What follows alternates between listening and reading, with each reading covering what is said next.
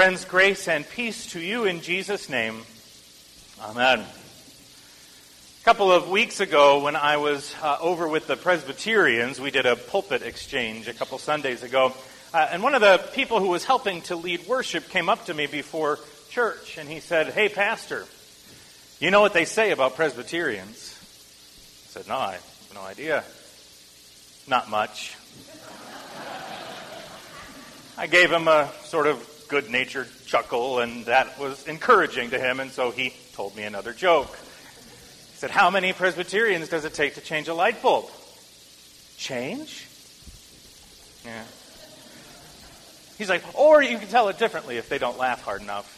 He said, or you can say, oh, it takes one person to change the light bulb and then 12 Presbyterians to form a committee to meet in the parking lot afterwards and talk about how much they liked it better the first way. I laughed because I had heard those jokes before, except when I heard them, they were about Lutherans, not Presbyterians, which means apparently we have a lot more in common than we thought. Indeed, it doesn't really matter what religious tradition you're talking about, whether it's Presbyterians or Lutherans or Catholics or the Orthodox. Pretty much all of them seem a little traditional, right? A little averse to change, a little kind of stuck in their ways. And, and there are many very good historical and theological reasons for that. But nevertheless, we live in such a change obsessed, fast paced culture that when folks hear or see that kind of sort of traditional ritual, often what they think of is boring. Right? Boring. And nobody likes to be bored. Not long ago, I was out in Denver for a conference, and I was listening to a speaker named Craig Barnes. And Craig Barnes was talking about how to nurture the heart and soul of a preacher and how to avoid certain toxins that plague the preacher's heart. And one of those is boredom. He said, Be careful about boredom. But then he very quickly followed up and said, And remember that repetition is not necessarily boring. He said, after all, from the very furthest expanses of space, all the moons and stars and planets, down to the very tiniest elemental particles of life, they are constantly spinning around and around and around, repeating, repeating, repeating, doing the same thing over and over and over again. And if they decided one day that it was boring,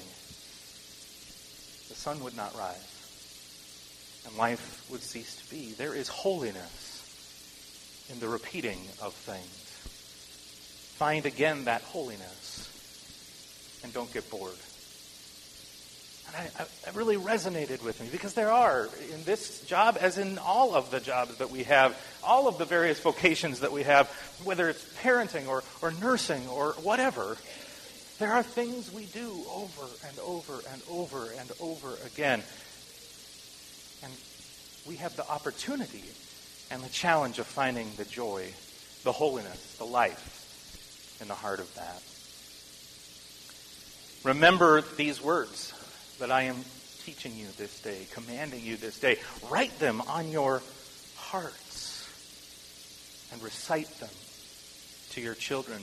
Recite them repeat them over and over and over again. When you are at home and when you are away, when you lie down and when you rise, recite, recite, repeat, repeat. It sounds boring. I mean, especially since the words that Moses is talking about here are the Ten Commandments, right? I mean, good stuff, don't get me wrong. I like the Ten Commandments. I'm not very good at keeping them, but they're cool. But, you know, in my house, I'm not sure if I called the kids over to sit on my lap for story time and we just started to recite the Ten Commandments, if they would be quite as excited as, you know, Thomas the Tank Engine. So, why? Why this dry, dusty list of rules? Mostly common sense. I mean, of course, don't kill anybody, even though apparently we really like to. Why? Well, it's because if you think these are just dry and dusty rules, you have missed something crucial about what's going on here. A whole year ago, we read the Ten Commandments in worship about this same time of the year. And I, I taught you then and, and, and reminded you then uh, that the most important thing you must understand about the Ten Commandments, or else nothing else matters. And I taught you some sign language to remember that. And I told you there would be a pop quiz. I didn't tell you it would be a whole year later. But I know you've been practicing, right? So who can show me what is the first commandment? It goes like this. Repeat after me. I am the Lord, your God, who brought you out of Egypt. That's the story. That's the story we are commanded to recite, repeat, recite, repeat with our children everywhere we go. I am the Lord your God. Come on, people. I am the Lord your God who brought you out of Egypt. And pay attention to the pronoun.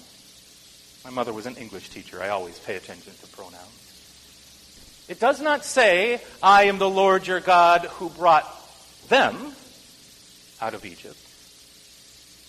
It's you. I am the Lord your God who brought you out of Egypt. As Moses just said, it was not with our ancestors that God made this covenant, that God made this promise, but it was with us, those who are alive this day each and every generation, every child that is born and claimed by this promise, God renews the covenant. God says to you and to your children and to your great grandchildren's great grandchildren, I am the Lord your God who brought you out of Egypt. You. Now, where is Egypt? It's a little country in Northeast Africa, right? Wrong. Egypt is wherever you are enslaved. And if you don't think you're enslaved, you aren't paying attention. Talking to a friend this last week, he said, I'm not sure who said it first, but it's so good it bears repeating. He said, I'm pretty much, I'm pretty sure that anywhere you are, you are in Egypt. That anywhere you are, you are in Egypt. For this world has so many ways of making us slaves. We have so many ways of making ourselves and others slaves. And who is this God who commands us to teach these commandments to our children, to recite and repeat and recite and repeat everywhere we go, at night and in the morning? the God who never ceases to come to you wherever you are, wherever your Egypt is, whatever slavery you find yourself in, this God never ceases to come and find you and bring you home. Because I, the Lord your God, who brought you out of Egypt. This is what we repeat and rehearse every week. Week after week after week after week in that water and at this table and in these words we share with one another, we remember and we recite that I am the Lord your God who brought you out of Egypt. We wash, we eat, we repeat. We wash, we eat, we repeat. And if you ever find yourself totally free and unencumbered by any slavery, you can stay home. But the rest of us, the rest of us need this word written on our hearts and inscribed on our foreheads. And this is what your God is bringing you yet again this day. Coming to you in Egypt to bring you home. You see, there are some things that never, ever change. And thanks be to God for that. Amen.